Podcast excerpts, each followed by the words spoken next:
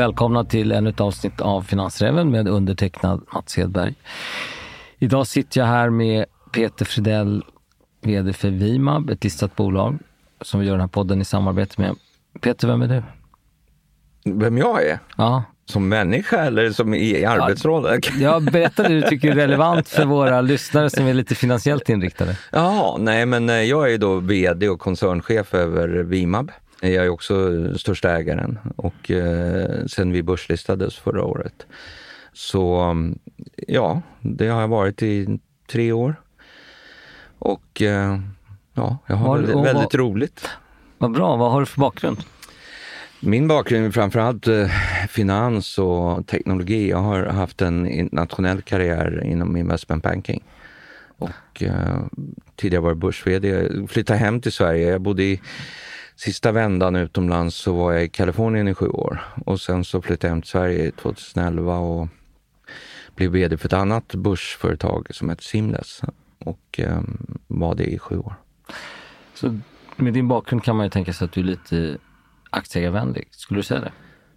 Ja, det är ju och, och i och med att just när det gäller Vimab så är jag ju en stor ägare själv så det är, det är klart jag är. Okej, Vimab. Vad gör Vimab?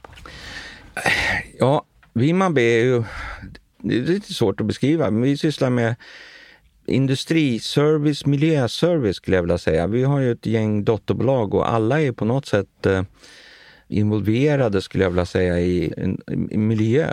Vi är till exempel störst i Sverige på ventilservice. Eh, vi är fem gånger större än närmsta konkurrent. Och eh, det är miljö kan Och man vad, och säga. vad är ventilservice? Ja, det är ju inte cykelventiler vi pratar Nej. om här, utan Nej. det här är ju stora ventiler. Alltså som jag sa, vi är, vi vi är helt dominerande på kärnkraften till exempel, där vi servar då de här stora ventilerna. Och där vi pratar ju ventiler som kan väga två ton liksom och så vidare. All industri på något sätt har ju ventiler i sig och det är ju viktigt att de här inte läcker. det, Det är bra om de inte gör det va? Ja, det kan man väl säga. Sen, sen har ju alla har ju säkerhetsventiler och det är ju liksom en Ja, för att om det blir för högt tryck i hela systemet så ska de här släppa ut tryck och så vidare. Och de måste servas varje år. Det är lag på det. Och det gäller all industri, inte bara kärnkraft och, och så vidare. Betyder det att det är stabila intäktsflöden? Ja, det är det ju. Absolut. Stabilt, ja vi växer ju väldigt mycket. Hur mycket växer ni? Ja, det i år växer vi med 30 procent ungefär. Och det tycker jag är ganska fantastiskt för ett företag som sysslar med liksom industriella saker. Men ventilservice är ju bara en sak som vi gör. Vi bygger också ångmaskiner och då tänker man så här, oj då, Ja. finns det fortfarande? Mätartabletter, tänker jag. Ja, exakt. eh, och så här, ånglok och grejer. Nej, men eh, det är också en sak som finns i nästan all industri.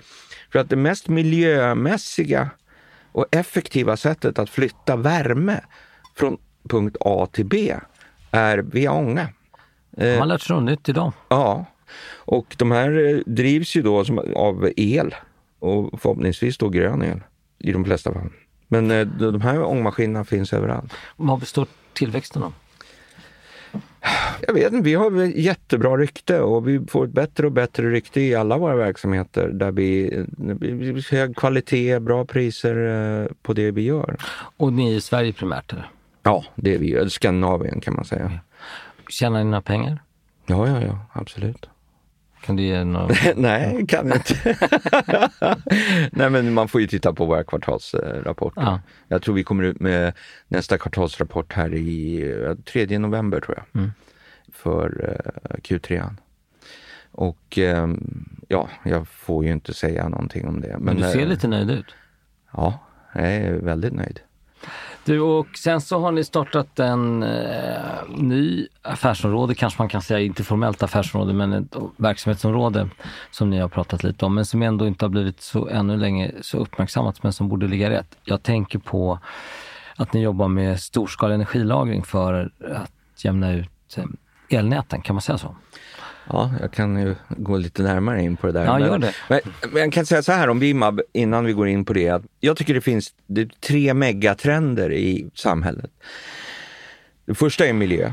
Och det arbetet kommer ju bara fortsätta att öka hela tiden under många, många år framåt. Och det andra är elektrifiering. Och jag kommer tillbaka till det. För det tredje, och det är en ganska ny megatrend vi ser, det är att tillverknings... Alltså industrin har inte satt ett pris på långa logistikkedjor tidigare. Och det är därför man har köpt allting från Kina. Liksom. Det är billigt och det är inga problem. Det kommer ju med båt och så vidare. Men under covid så gick det inte att få tag i grejer. Så att alla komponenter, det, finns inte, får inte tag på det. Och då är plötsligt kunde industrin sätta ett pris på en lång, risken som en lång logistikkedja är. Mm. Och då har man ju vaknat upp till det, för det här blev dyrt för de flesta.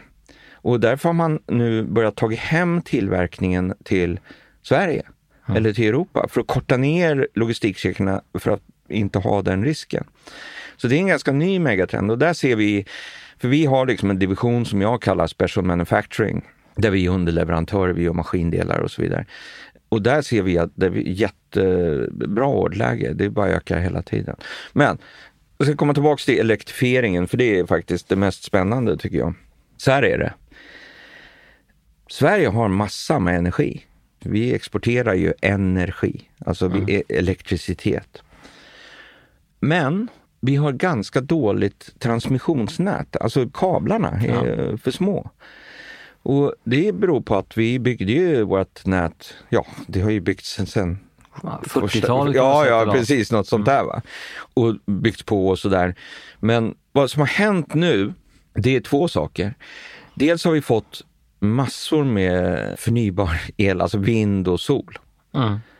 Och dessutom så ökar elförbrukningen kraftigt. Vi vill ju gå bort från fossila eh, liksom, bränslen och så vidare, så att det där är ju bra. Problemet är att när det blåser, då blåser det liksom överallt. Så att vi idag har vi, jag tror det är 28 procent av vår elproduktion är vind.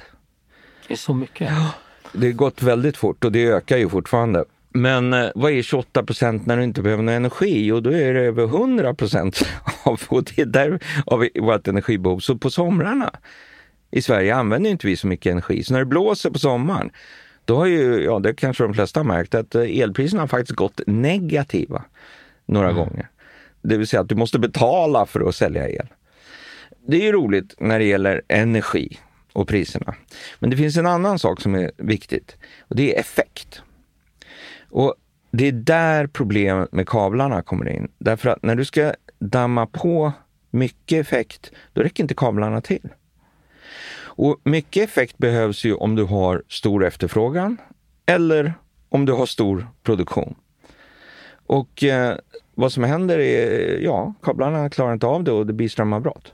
Och om du då har en ojämn kurva, så att säga, av både produktion och efterfrågan, då, ja, det går sönder. Mm. och då behöver du lagra energi.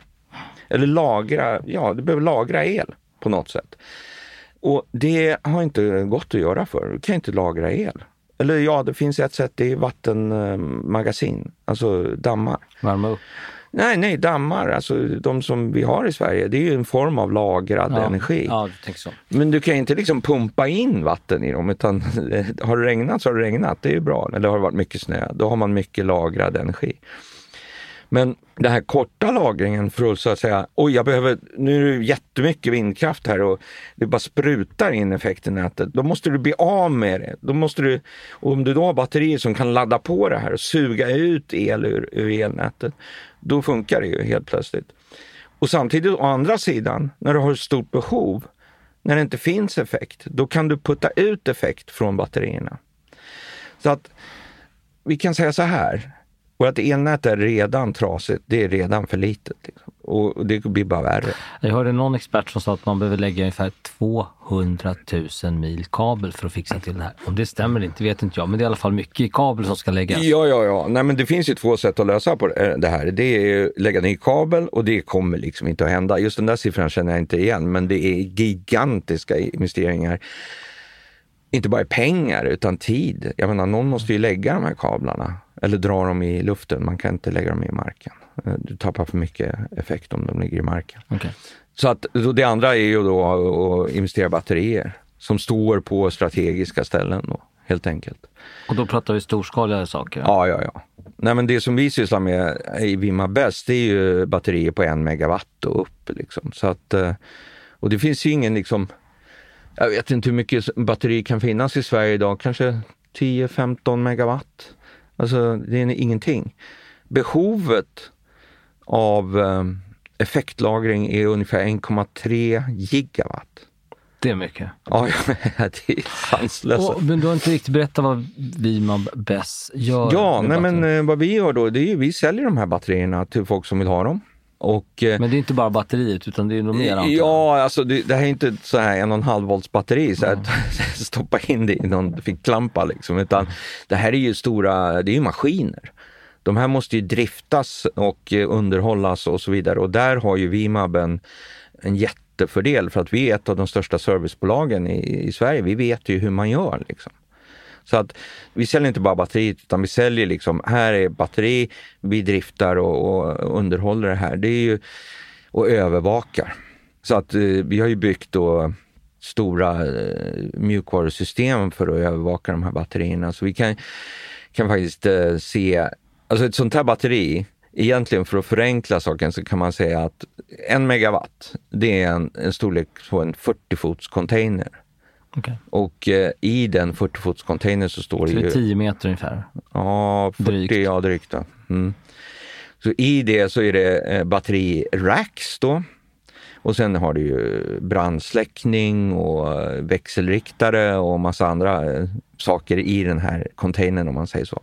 Men batterirackerna, de består ju egentligen av massor med, ja, typ som din eh, mobiltelefonsbatteri som är parallell, eller parallellkopplade. Massa litiumjonbatterier? Ja, ja, och det är små celler liksom. Som är bara, det kanske sitter 20 000 sådana celler i ett sånt där batteri. Och vi kan faktiskt se hur varje individuell cell mår i realtid. Och då kan vi ju se vi att någon liten cell inte mår så bra. Då kan vi skicka ut eh, vårt folk och byta ut den. Då, liksom. Vilka köper det här? Jag höll på att säga alla.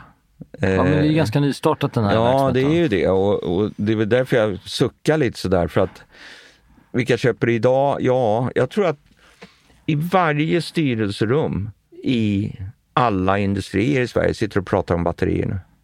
Kraftbolagen, lokala, så här, inte vet jag, Växjö Energi. Nu tog jag bara det som ah, ett ja. exempel.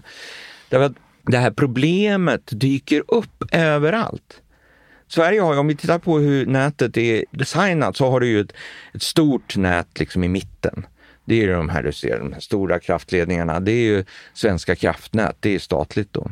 Men sen så är det ungefär som ett träd. Du har först, eh, vad heter det, stammen och sen har du grövre grenar efter det och det är regionnäten och de ägs av Vattenfall, E.ON, Ellevio och så vidare. Jämtkraft. Ja, men typ, ja precis. Och sen har du de lokala näten och då ägs ju de liksom av, ja, jag sa Växjö Energi då, men du kan säga Varberg Energi den här gången. Mm. Och de här kablarna blir ju då smalare och smalare kan man säga. Så att du har liksom ett problem i effektöverföring från Svenska kraftnät till regionnätet. Sen har du problem från regionnätet till lokala nätet. Alltså, vi pratar med kommuner idag där industrin i de kommunerna säger att de ska flytta från kommunerna för det finns inte tillräckligt med effekt. Det är ett jätteproblem. Så det är dels de här kraftbolagen då, med, på grund av hur näten är. Men sen har du just det jag tar upp nu, industrin. Alltså, du kan inte driva ett företag som... Oh, nu tog elen slut.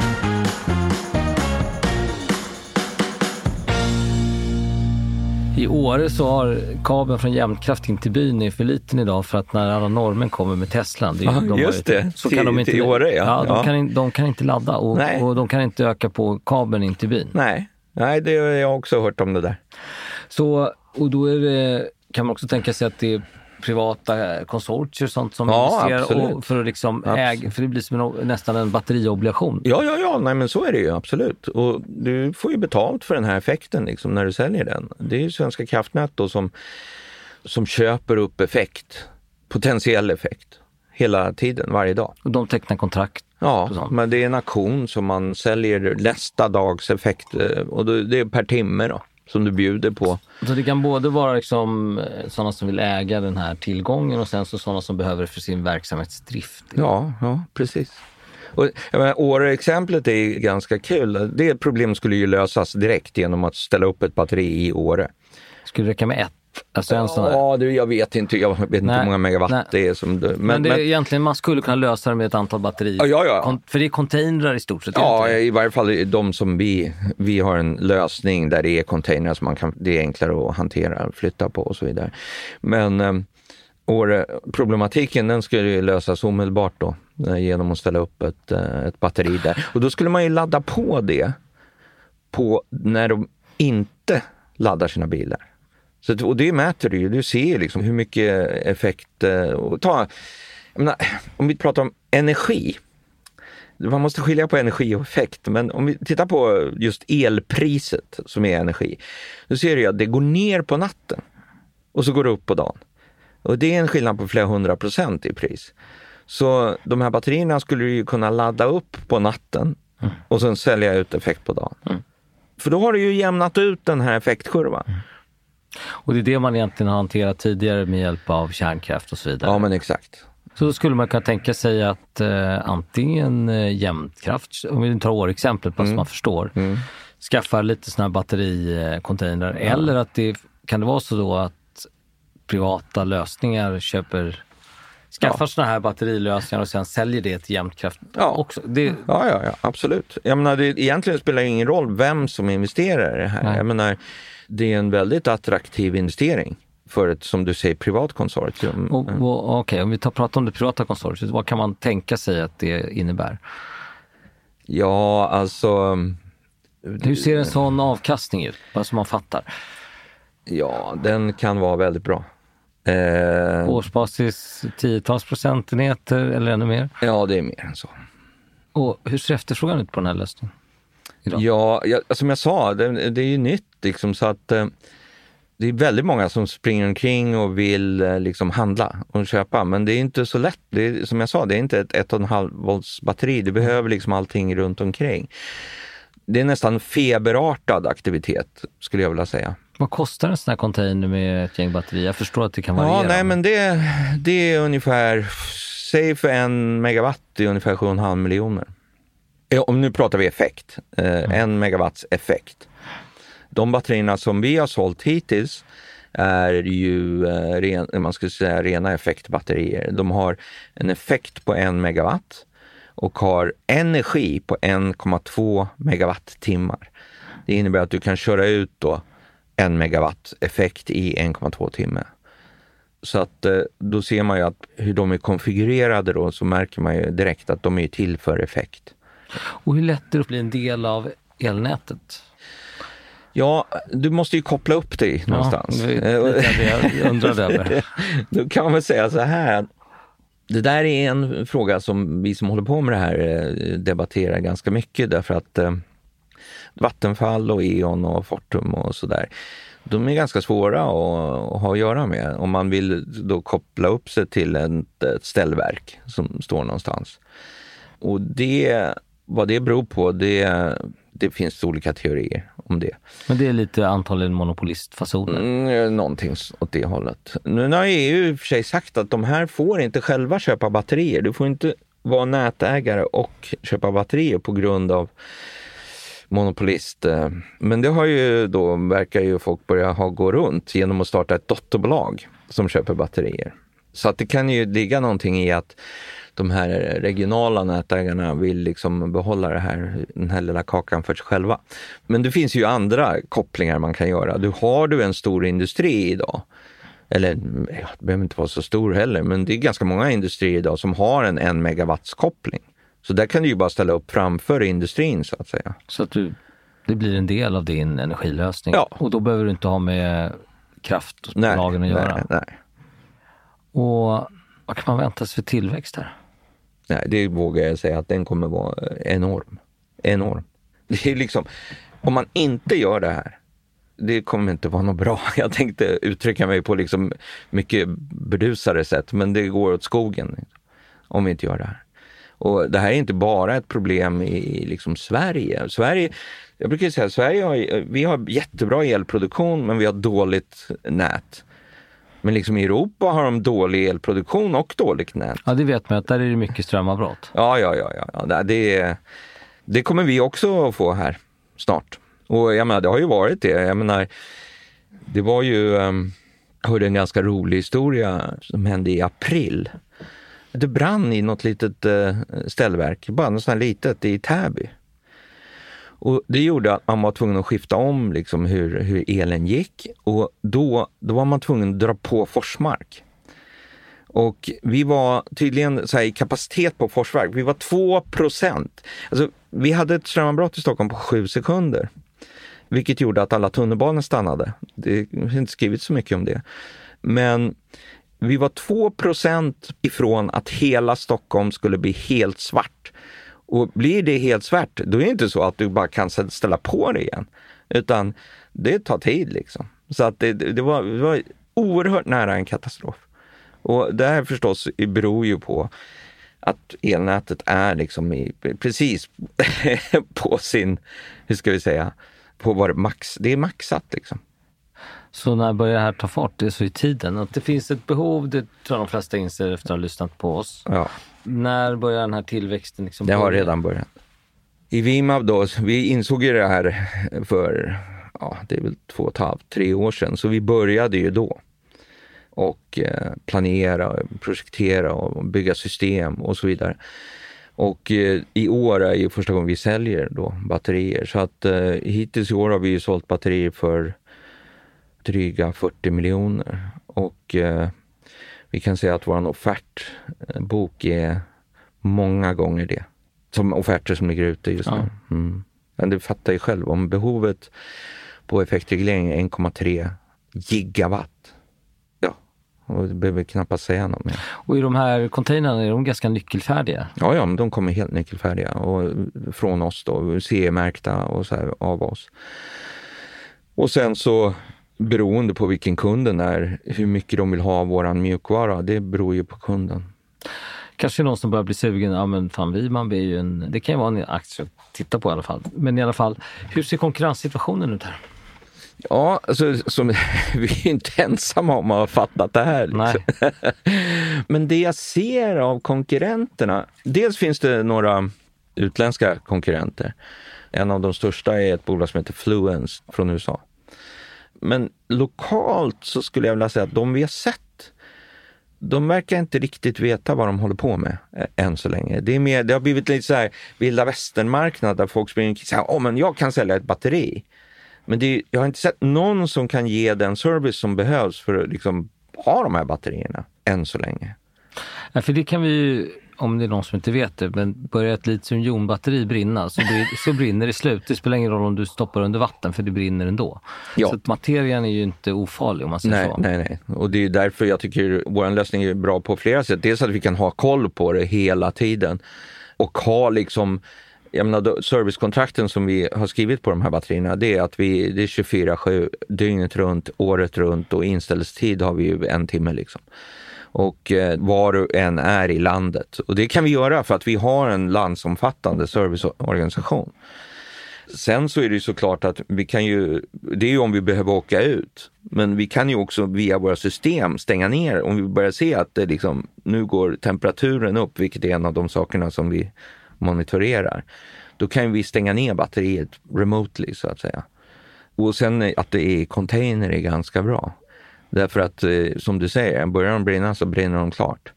Då kan det, man ha dem lite på avstånd? ja, men vi kan, ja, vi kan ha dem på avstånd, men dess, framförallt kan ju brandkåren bara koppla på och bara dra bort containern.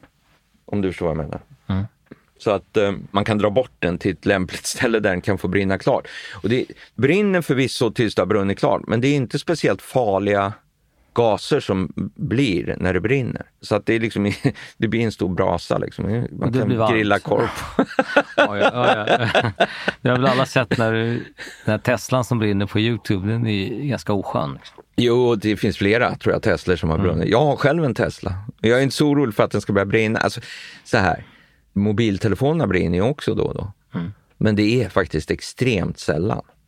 Jo, men det, det... Alltså det är ju mer ofta en bensinmotor brinner upp än en Tesla kan jag säga. Mm. Men det är ju bara det att det finns ett nyhetsvärde i, det, åh nu brann det igen sådär, men det är ju det är ingen nyhetsvärde om din gamla häckdiesel brinner upp liksom.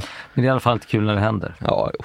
Nej, du säger att det är kul? Nej, det är i alla fall inte Nej, kul. Nej, det, det är inte kul när en dieselbil brinner upp heller. Nej.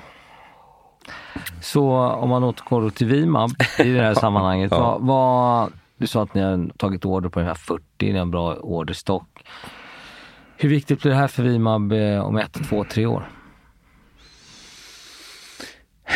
Ja, alltså alla våra andra verksamheter växer ju också. Ta ångmaskinsbusiness eller ånggeneratorsbusinessen. Den växer, jag tror vi växer över 100 procent i år. Där. Och varför gör vi det? Jo, därför att det fanns många gaseldade pannor tidigare. Men vi jobbar eleldade pannor, om du förstår vad jag menar. Eluppvärmning. Mm. Ja. Det är inte så kul att ha en gaseldad panna nu för tiden. Nej, det kan man ju lätt inse. Nej, för att det finns liksom ingen gas nästan all gas vi har fått från ryssarna. Och det finns ju flera skäl varför vi inte vill ha den eller kan få den gasen mm. längre. Så att vi har till exempel tagit många order från Finland eh, därför de har ju varit helt gas, eh, de har ju liksom levt på gas och tyskarna har också levt på gas. Billig energi från Ryssland.